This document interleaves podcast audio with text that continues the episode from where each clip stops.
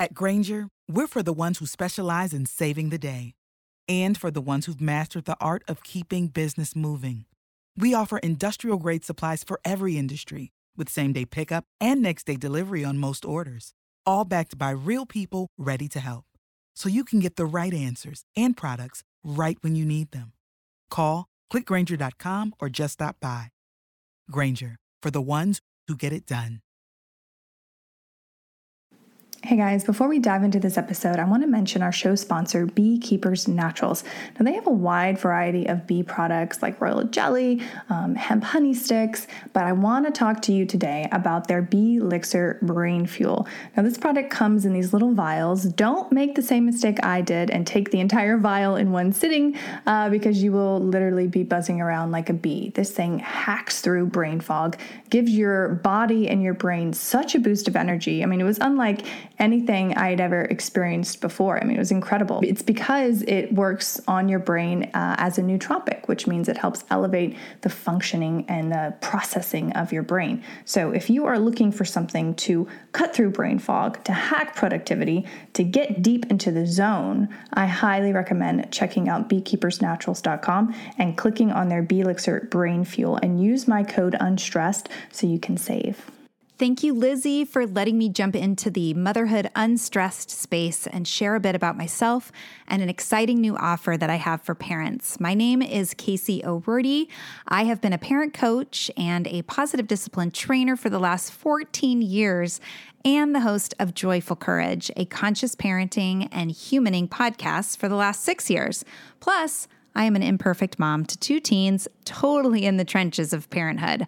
The reason I'm showing up here is to invite you to check out my latest mini summit, Parenting for a Brave New World, created for parents who are looking to be the designers and influencers of their lives. 2020 was craziness. 2021 is yet to be determined. I am honored to share five brilliant expert interviews focused on everything from remote learning to social justice parenting to expanding our financial literacy. The content is so good. The summit goes live February 1st.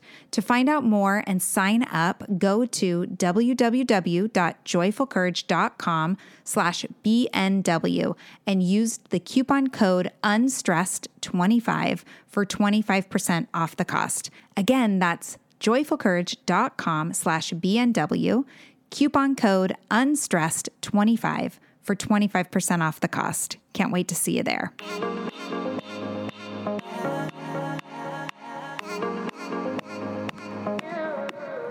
When Maggie Smith, the award winning author of the viral poem Good Bones, started writing daily Twitter posts in the wake of her divorce, they unexpectedly caught fire. Now, in her new book, Keep Moving Notes on Loss, Creativity, and Change, she's writing about new beginnings as opportunities for transformation. Like kintsugi, the Japanese art of mending broken ceramics with gold, Keep Moving celebrates the beauty and strength on the other side of loss and after 2020, even as we head into 2021, I really think there's no better book for the time. And haven't we all been through an incredible sense of loss and trauma? Even if you haven't lost anyone directly, I think we can all say that this has been this has been a raucous year.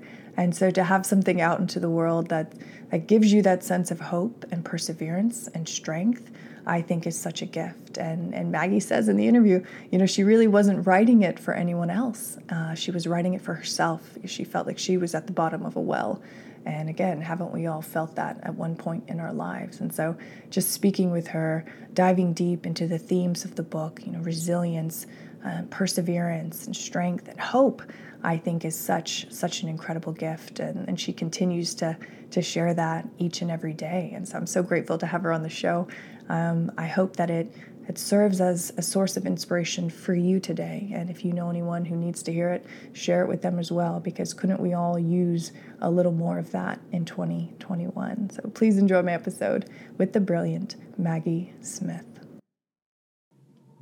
Well, hello, Maggie. Welcome to the show. I'm so glad that you're here. Thanks so much for having me. Yeah, so I'm I'm just going to dive right in. Where did the inspiration, where did the spark for the book come from? So uh, every ending is also a beginning. Thank goodness. um, so Keep Moving really started as a series of notes to self, little self pep talks that I would write for myself in the morning, usually before I even had my coffee and sometimes before I even stepped out of bed, just to give myself. Uh, a little bit of a kinder story for the day uh, and uh, some hope for how the day might turn out. And I posted them on social media mostly as a way to hold myself accountable for for that kind of optimistic outlook but also um, because i think when we share our struggles with other people we're giving them something mm. um, you know it, i think whenever someone shares publicly their struggle, even if it's not the same thing I'm going through at the time, it makes me feel like I'm not alone, mm-hmm. that I'm not the only one who's having a hard time, that we're all sort of in it together, even if our individual um, storms are a little bit different. So, um, a couple of strange things happened. Uh, people really reacted to that. So, even though I was writing these pep talks to myself, I started hearing from people who were going through their own sort of what now crises in their lives, whether it was because of a divorce, which was my problem at the time, um, or a diagnosis, or a move, or a lost job, or now the pandemic and everything that's meant for people. Um, and just it gave me a sense of purpose and a sense of community to be having sort of real time conversations about grief and loss and struggle um, in a space that is often toxic, right. like Twitter, but can be a really positive space if you use it in a positive way. Um, and and people asked for a book, and so I never intended it to be a book. Um, mm. I was just going to keep writing notes to myself until I didn't need them anymore. But as it turned out, other people needed them, and so um, and so it became a book.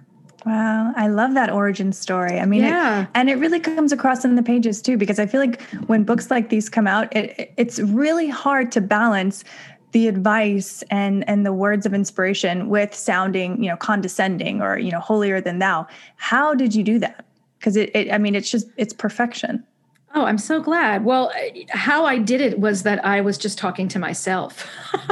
So i had a friend of mine was like you know i usually don't like maxims or affirmations because yeah. it always feels like someone is speaking to me from on high and telling me how I should do things better and and i was joking with her and i said well karen i'm talking from the bottom of a well just trying to talk myself out of it you know one little bit at a time. And so if my words sound different it's because i'm not speaking from a place of wisdom. Having been to this hard place and i'm trying to tell you how to get out of it i'm in the place and this is happening in real time. And i'm actually not even talking to you I'm talking to me. And so I think maybe that the different kind of sensibility of this book is because um, I'm not, I didn't approach this project as some um, oracle of wisdom offering these things to someone else. I really was just trying to talk myself from a hard place into into a brighter space. Yeah, and, and, talk about timing. You know, this book was written before the pandemic, before everything that's been going on lately. Do you believe in divine timing? I mean, I'm sure the response that you've gotten has just been incredible. You know, I I wrote Keep Moving in the hardest year of my life personally. And so it's been really strange to have the book be published during a year that is sort of collectively difficult for all of us. Um, and, you know, there have been challenges. There are challenges to releasing a book in a pandemic. Um, for example, my book tour happened in this chair that. I'm sitting in now. Um, and I missed that um, really personal connection with people that you get to have when you give a reading and you do a q&a and you get to sign a book and hand it to a person and personalize it and maybe give them a hug because remember once we could do that yeah. even with strangers in a bookstore and so for all of the the sort of lost things of having this book come out this year i think there have been far more positives in that that sort of dark Venn diagram of emotions that I was in when I wrote it. It's sort of that that overlap between fear and confusion and sadness and grief and loss and all of that. That's a, the space that so many of us have been in since last March. You know, yeah. it's been almost a year. And so the fact that this book might help people through this collective difficulty again makes me feel like I didn't go through the worst year of my life just to talk to myself. You know, right. like my hope for the book is that maybe one person who feels like I did back then gets a hold of this book because a friend drops it on their porch or their sister mails it to them or or whatever and feels a little bit more hopeful about the future for them than they did before they picked it up. And if that happens, then um, then I feel like it's done its job. Oh, absolutely. And you get that, I think, that energy right back to you. So that's got to feel really good. It's nice. Yeah, it's it's been it's been a bright spot in all of this to feel like um, to feel like maybe somebody else is getting something from it too. Absolutely. Do you think by going through that really hard time, you know, getting over the divorce, you know, moving forward, as you say, that you were more able to handle the pandemic and everything all the uncertainty that came with that? Did you feel like a hardened you know soldier out there basically you know fighting? It was like oh here we go again. Wow. I thought yeah i thought life was supposed to be getting easier now and here we go again.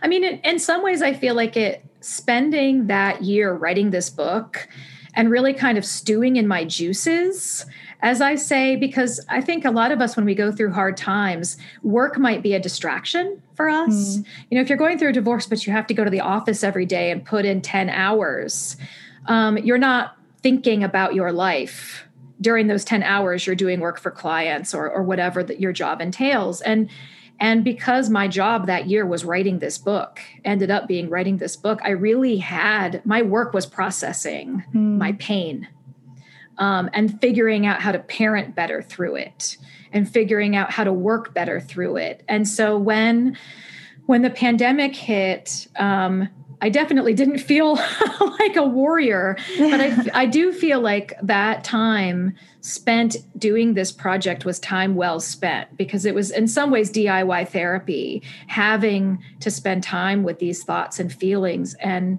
and I couldn't escape them because my job was dealing with them on the page and trying to articulate the trouble and how it made me feel and how I could um, move forward from it. So I, I think it's, um, you know, in some ways made me a, a better parent through this um, because I know how I felt. I know how I'm feeling. I've put it into words. My kids are really um, good communicators when it comes to feelings too. So we can have these kinds of conversations. And i think you know this past year it's so important to be able to communicate openly and not bottle this stuff up regardless of our age Oh, absolutely. Absolutely. And I, you know, I have a son who's six and, you know, another one who's eight. So it's like we do, we have to talk about it. Otherwise, you know, they don't understand how to talk about their feelings. And you modeling that, I think, is probably the best thing that every woman listening can can can get from that. Um, so when you look back at the writing, do you see the transition from bottom of the well to a little bit higher to a little bit higher? Talk to us about that. Oh, it's funny. I, you know, I, if I look back, I kept a Word document for a long time. So I would usually I would just type them into Twitter and then I would copy paste them into a Word document. So I had them all. Um, and even before I knew this was going to be a book, I was keeping them because I just thought, you know, I want to know how I felt during this time. It's almost like a selfie, but in words. Like, how did I feel on October 17th, 2018? Well, I know because I know what I wrote that morning. And so, yeah, if I go back through the Word document, I can see in the beginning a lot of, you know, the word grief and the word loss and the word sadness and the word anger. Mm. Those words come up a lot. And then I can see if I fast forward nine months, you know, flipping through the document, I see words like light and possibility and hope coming through um, a lot more toward the end. And, and even now, if I flip through the book, when I come across a quote I have a general idea of mm-hmm. where I was in my own journey when I wrote it because I can feel that emotional sort of weather mm-hmm. inside of it. And that weather changed over the course.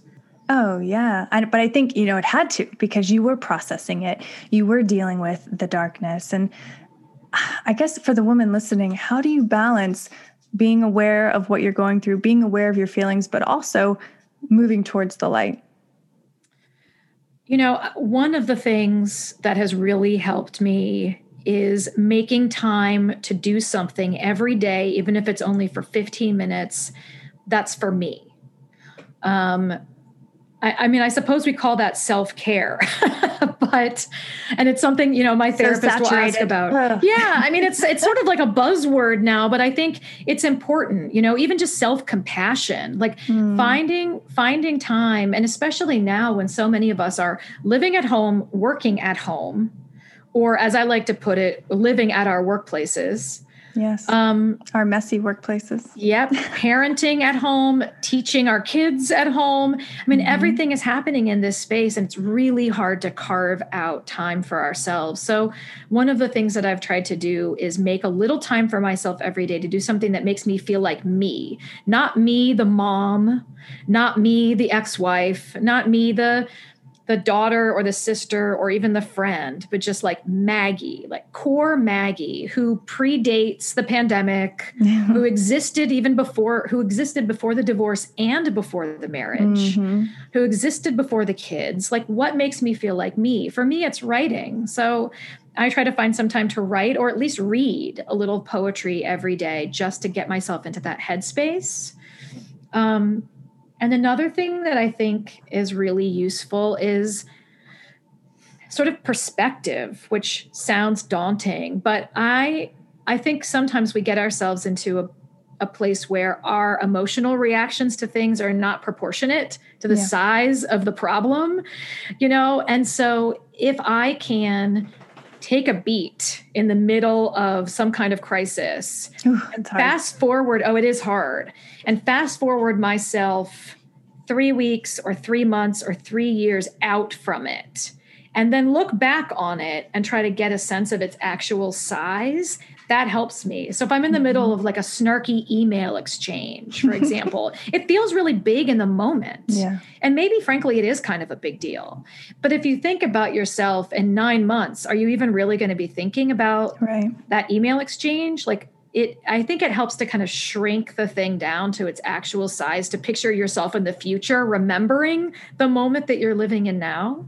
Yes so I try to do that. And then really the other thing is just trying to have gratitude, which again is kind of a buzzword and and it's can sound a little Pollyanna. Like, let's all be grateful for what we have when, you know, everything seems like it's on fire. um, and the room is Go burning on. down. Yeah. You know, it's like the, the meme of the dog drinking coffee in the fiery That's exactly room. what I thought. yeah. It's fine. This is fine.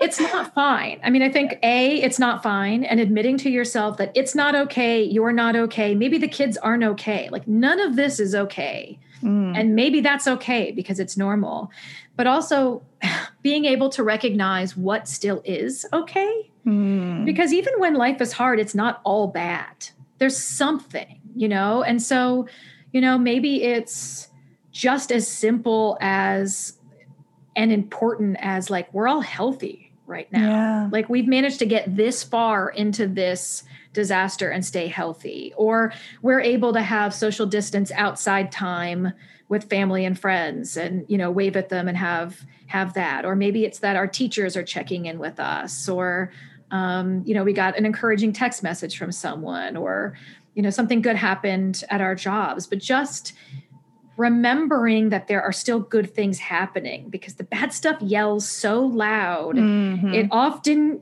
you know yells over top of the little whispers of the good things in our lives that remain and are still there and maybe the new things that are sort of sprouting up that are good that yeah. sometimes don't get enough attention because there's just so much that's wrong. And so taking a little time to be like, okay, yes, I recognize these 50 things are really problematic, but there are probably also 50 things. Yeah. And I love that you talk about the new things that are coming up because how can you right. ever hold space for the new and the exciting and the good if you're focused on all of the negative, which you don't want to forget, you know, if your house is on fire, but you know, it right. does it does shift things in such a way. I love that. I love that. I mean, so change is terrifying, right? Loss is terrifying.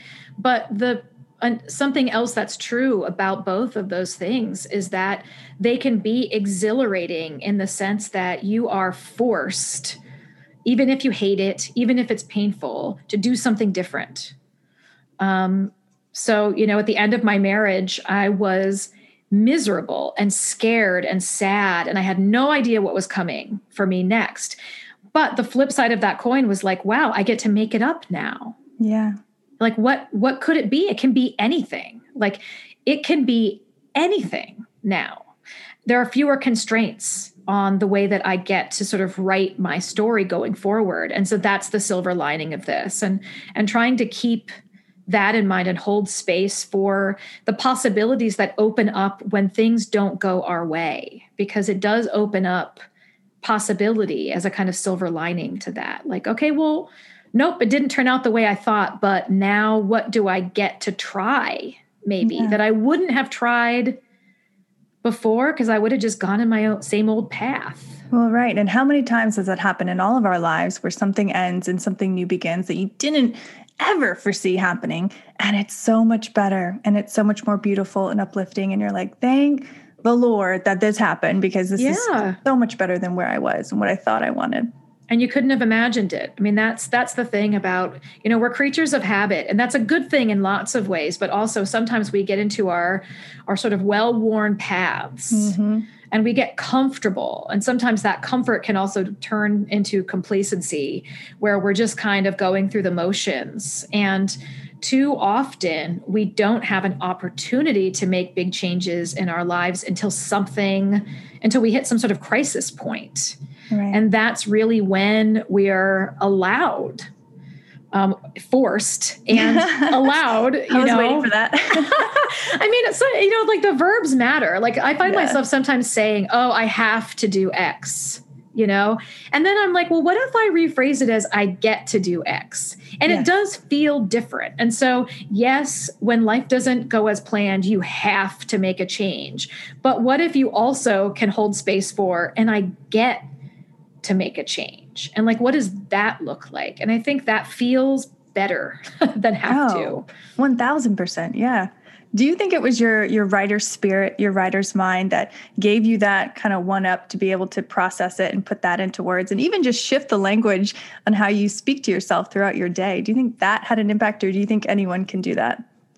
I think anyone can do that. I mean i, I don't think being a poet gives me superpowers of any of any kind other than maybe the ability to look at something and make a quick metaphor mm-hmm. you know so the book is full of is full of metaphors and and those really did help me you know looking at um, finding ways to sort of reframe my experience in a way that felt better and more open and more hopeful mm-hmm. um, so I, I do think in some ways writing helped that and and dealing with language and being and sort of in the business of having to be articulate about experience i think maybe helped me process it in a different way in a, in a sort of clearer way. But no i think this is stuff that we all have access to. It just comes down to sort of noticing yes. you know and taking and taking time and just being being maybe more open than we're accustomed to being. Yeah yeah, rewiring our brains really as we go through it. You talk yes. about those deep patterns, those deep grooves. Physically in the brain, it exists that way as well. Yeah. I mean, there's a reason why having a daily mindfulness practice works. Yes. For me, having a daily writing practice where I was, you know, pep talking myself works. It actually does change the way you think. You're not just faking it. It actually has an effect. And I didn't really think about that as I started doing it, um, but I felt the results. I kind of lucked. I lucked into it. Mm, well, you kept doing it day after day. I think that's more than luck. I think that's that's something special. Um, but I'm curious. How big of the theme is the theme forgiveness in your work, in your life? You know, it's it is big. I think in part because it's one of the hardest things.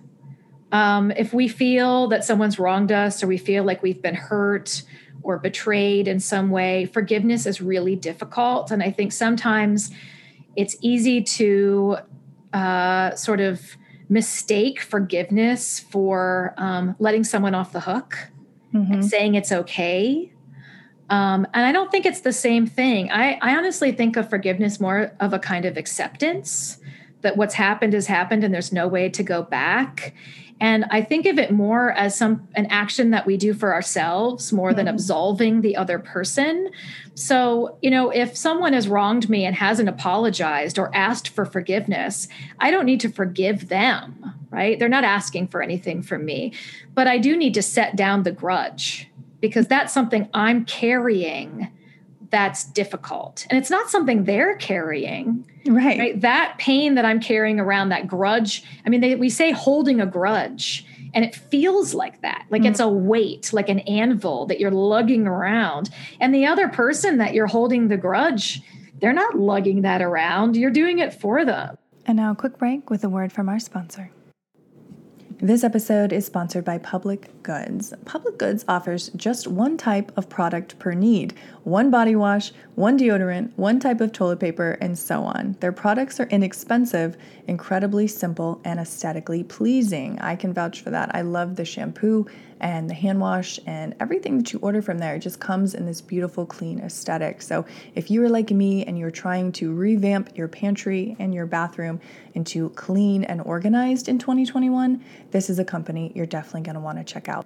And if you're a regular listener of the show, you know we've worked out a special deal with Public Goods. You get $15 to use towards your purchase at Public Goods. Just go to publicgoods.com forward slash unstressed. That's P U B L I C G O O D S dot com forward slash unstressed, or just put in unstressed at checkout and you get $15 to use towards anything that you like. And so, in some ways, you know, whether we call it forgiveness or acceptance, um, I think it's about taking care of ourselves and not not insisting on lugging that stuff around with us anymore. It's it's sort of about teaching ourselves to let go as much as we can without um, without having to say but it's okay because sometimes it's mm. not okay sometimes what mm. people do to other people is not okay um, but we can learn to move on from it i think yes. and set it and try to set it down so that we're not kind of poisoning ourselves right. by by keeping it close to us. Right. And again going back to modeling i mean that's such healthy behavior that you know you're you're teaching your children. And every woman listening to this you know that's why we're tuning into the show is to get better to listen to people like you and and get that perspective gain that perspective and be like okay i'm going to go out into my day and not hold on to a grudge that's literally poisoning my body each and every day and to look for the silver linings in life I mean, do you feel like you're doing a good job as far as like imparting that to your children? You're imparting it to the world of Twitter and, and beyond. what about um, in the day to day? Because that's really what I'm curious about. Because people yeah. on the show with grand ideas, beautiful people, and it's like, well, really, what's it really like? oh, Mike, I mean, we have these conversations all the time, and I have to say, like the first Mother's Day after the divorce um, my daughter brought home this activity that she had to do in school for Mother's Day. And it was like a little sort of faux newspaper, um, you know, mo- mo- like sort of mock up where they had to do like all about my mom and there were different columns. And one of the things was my mom teaches me, and then there was space. And she wrote how to be optimistic. Mm. And I absolutely sobbed which seems sort of counterintuitive, but it was happy crying because this was in May of 2019. We'd been separated, you know, for six months. I was really struggling. I mean, if I looked back to my notes to self during May of 2019, they would be hard.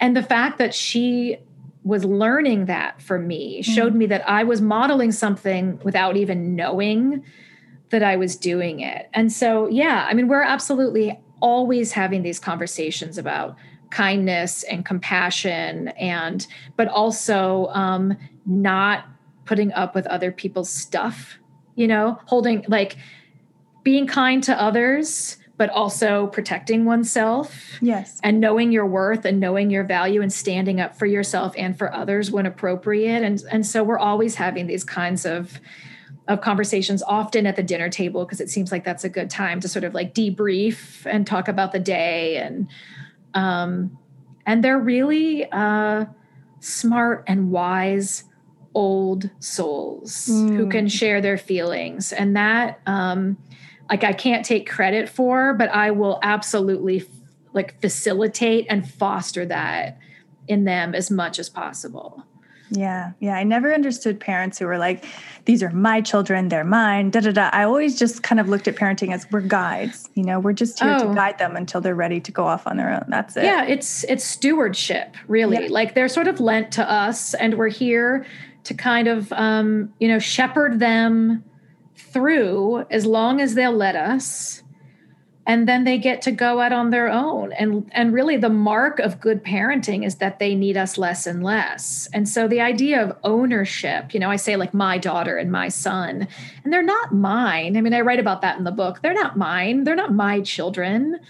Um, they don't belong to me. They're not my possessions. I cannot treat them like that. I can't take credit for their good behavior um, any more than I can take the blame for for everything they do that I'm not pleased with. But they're their own people, um, yes. and they came into this world with their own personalities. and And my goal is just to sort of shape them into being courageous and compassionate citizens of the world and um, which is uh, that's just my job you know it's really no big deal i mean i should add that to my resume also shaping young minds into i mean it, it's it is a big job but you know we're we're collaborating in that like yeah. they're making themselves from scratch too and i'm just here i'm just here to help i'm just mm-hmm. here to mm-hmm. help you know my son had to fill out something in school the other day that it was like what do you want to I, I put this on instagram what do you want to be when you grow up and you just wrote a big question mark. Mm. I thought it was awesome. And I said, That's actually, appropriate. I was like, same, Rhett, same. Like, you know, and I told him, I'm like, I don't know necessarily what I want to be when I grow up. Like, what I do for work this year is kind of different from what I did for work five years ago and mm. kind of different from what I did for work 10 years ago. And, you know, life changes. It's about being flexible and finding ways to be of use in the world and finding ways to do good and feel and feel enthusiastic about how you spend your time um, and how you spend your hours because this is all we get. Yeah. So, you know, it's okay that you don't know at age eight how you want to spend your time. Yeah. Just, you know what, you might not, you might change your mind and that's, that's okay. Yeah. How instrumental were your parents in giving you that perspective or were you born with this perspective? I'm curious. Oh, I don't I don't know if I was born with any perspective. I was a really scared, um, anxious kid and frankly was like a really scared, anxious person into into my 20s. Um, and so I think, you know, anything I've learned about bravery, I've learned because I was like shoved off of a ledge and had to figure out how to get brave on the way down. Mm. um, you know, I think, you know, most of us learn how to be ourselves through difficulty. You know, when when things are going well, we're not really thinking too much about the kind of people we are. Right. And when um, when my kids are not struggling at all and life is just easy peasy, I'm not thinking too much about how I parent. Right you know it's just we go through the motions but i've been thinking a lot about my parenting in the past year because they are looking to me. They're right there. But yeah i mean they're watching us all the time. Yeah. And and um and so i think you know my parents were instrumental in that they showed up and were consistently loving and available to me. Mm. you know they still live in the house i grew up in I still, um, you know, we still do Sunday dinners now.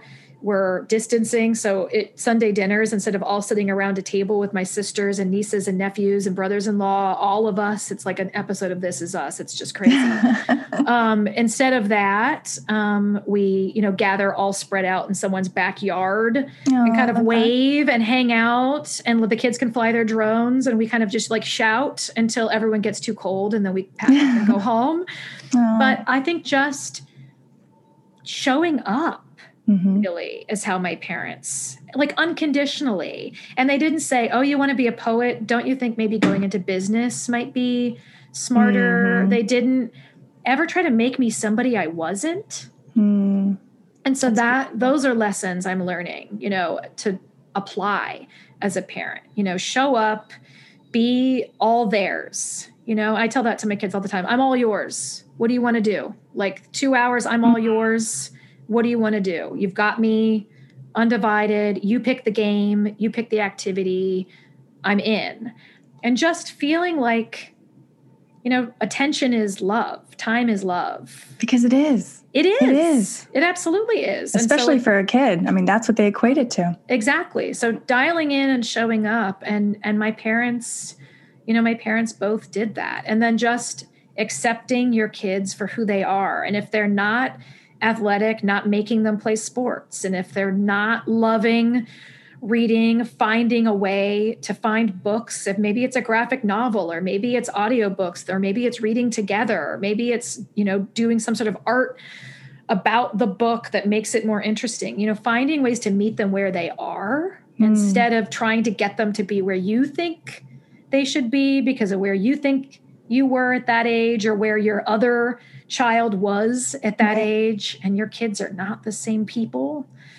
Um, you know just really individualizing the way that you that you parent that's something that I'm that I'm always trying to do. And I'm not perfect at it. And I always tell them sometimes guys I don't know. I'm making it up as I go but I'm doing my, I'm doing my best here. I love you I love and I'm that. doing my best. Even that is a freeing thing to say because they're going to remember that when they're adults and they're going to be like well my mom wasn't perfect and I'm doing my best too. And I think that is such a gift. That is such a gift for a child. There's there's too much perfectionism in the world I think. And and kids feel that. They feel that.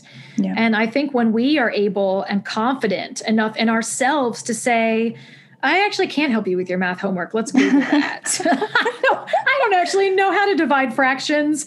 Let's see if we can find something on YouTube. Or, you know what? You just asked me a question uh, that's science related and I don't know the answer. Go ask Alexa. Or, um, you know, even just with parenting, like, I'm not afraid to change my mind. You know, if the kids are like, can we do this? And I'll say no. And then they're like, please. And they'll make some sort of argument.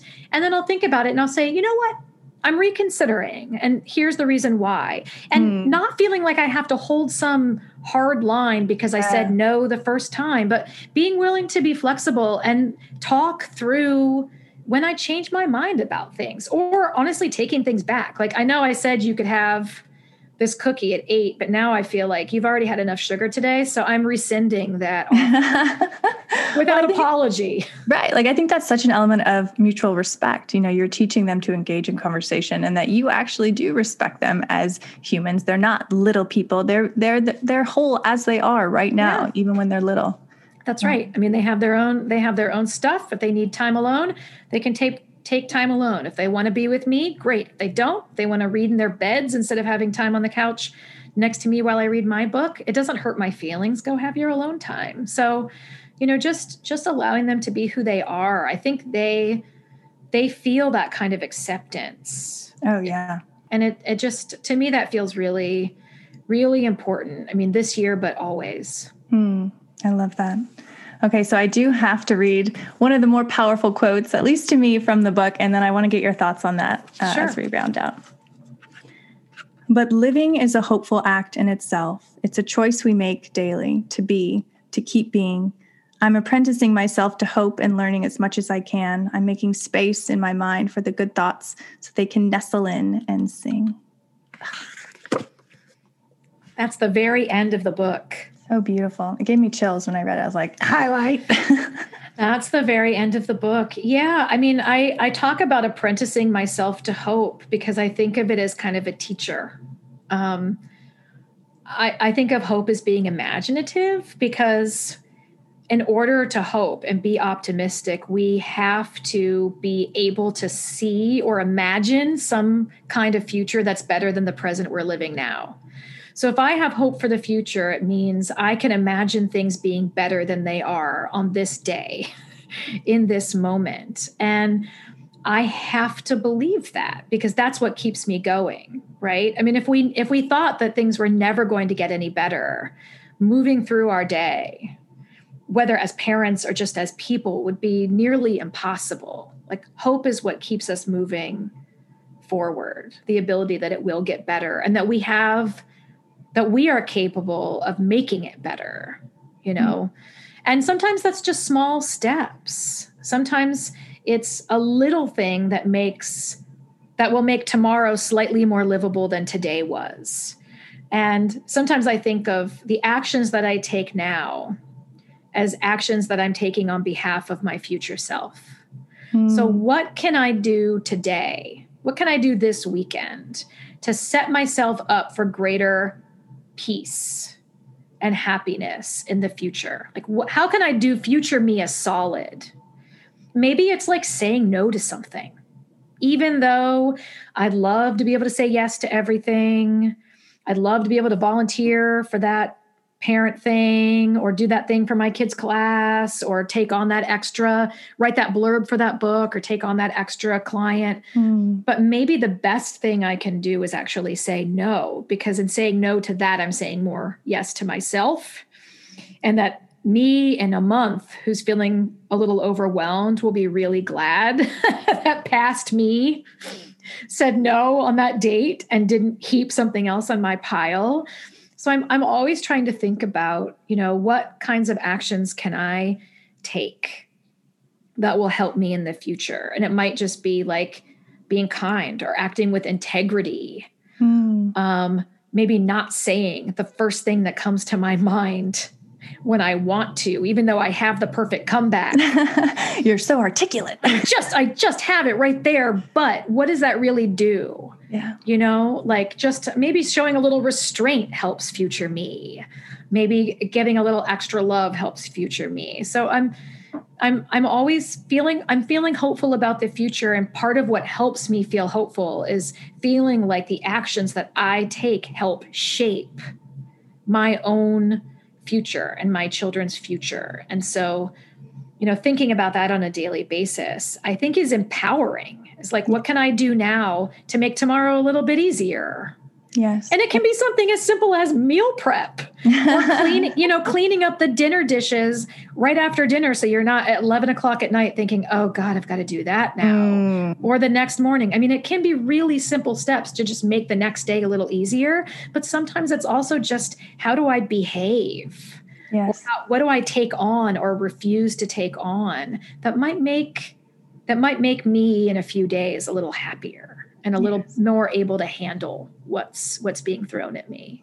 Well, and at a time where we all feel a little out of control, I think again, this is such a perfect book for that because it is taking back our power day by day with these little actions, with these little ways that we speak to ourselves and others. And I just, I, I think we should end it on that because I think that that's such a beautiful, beautiful message that you're sharing with with me, my audience, and the world. So thank you, Maggie. No, thank you. This was really lovely.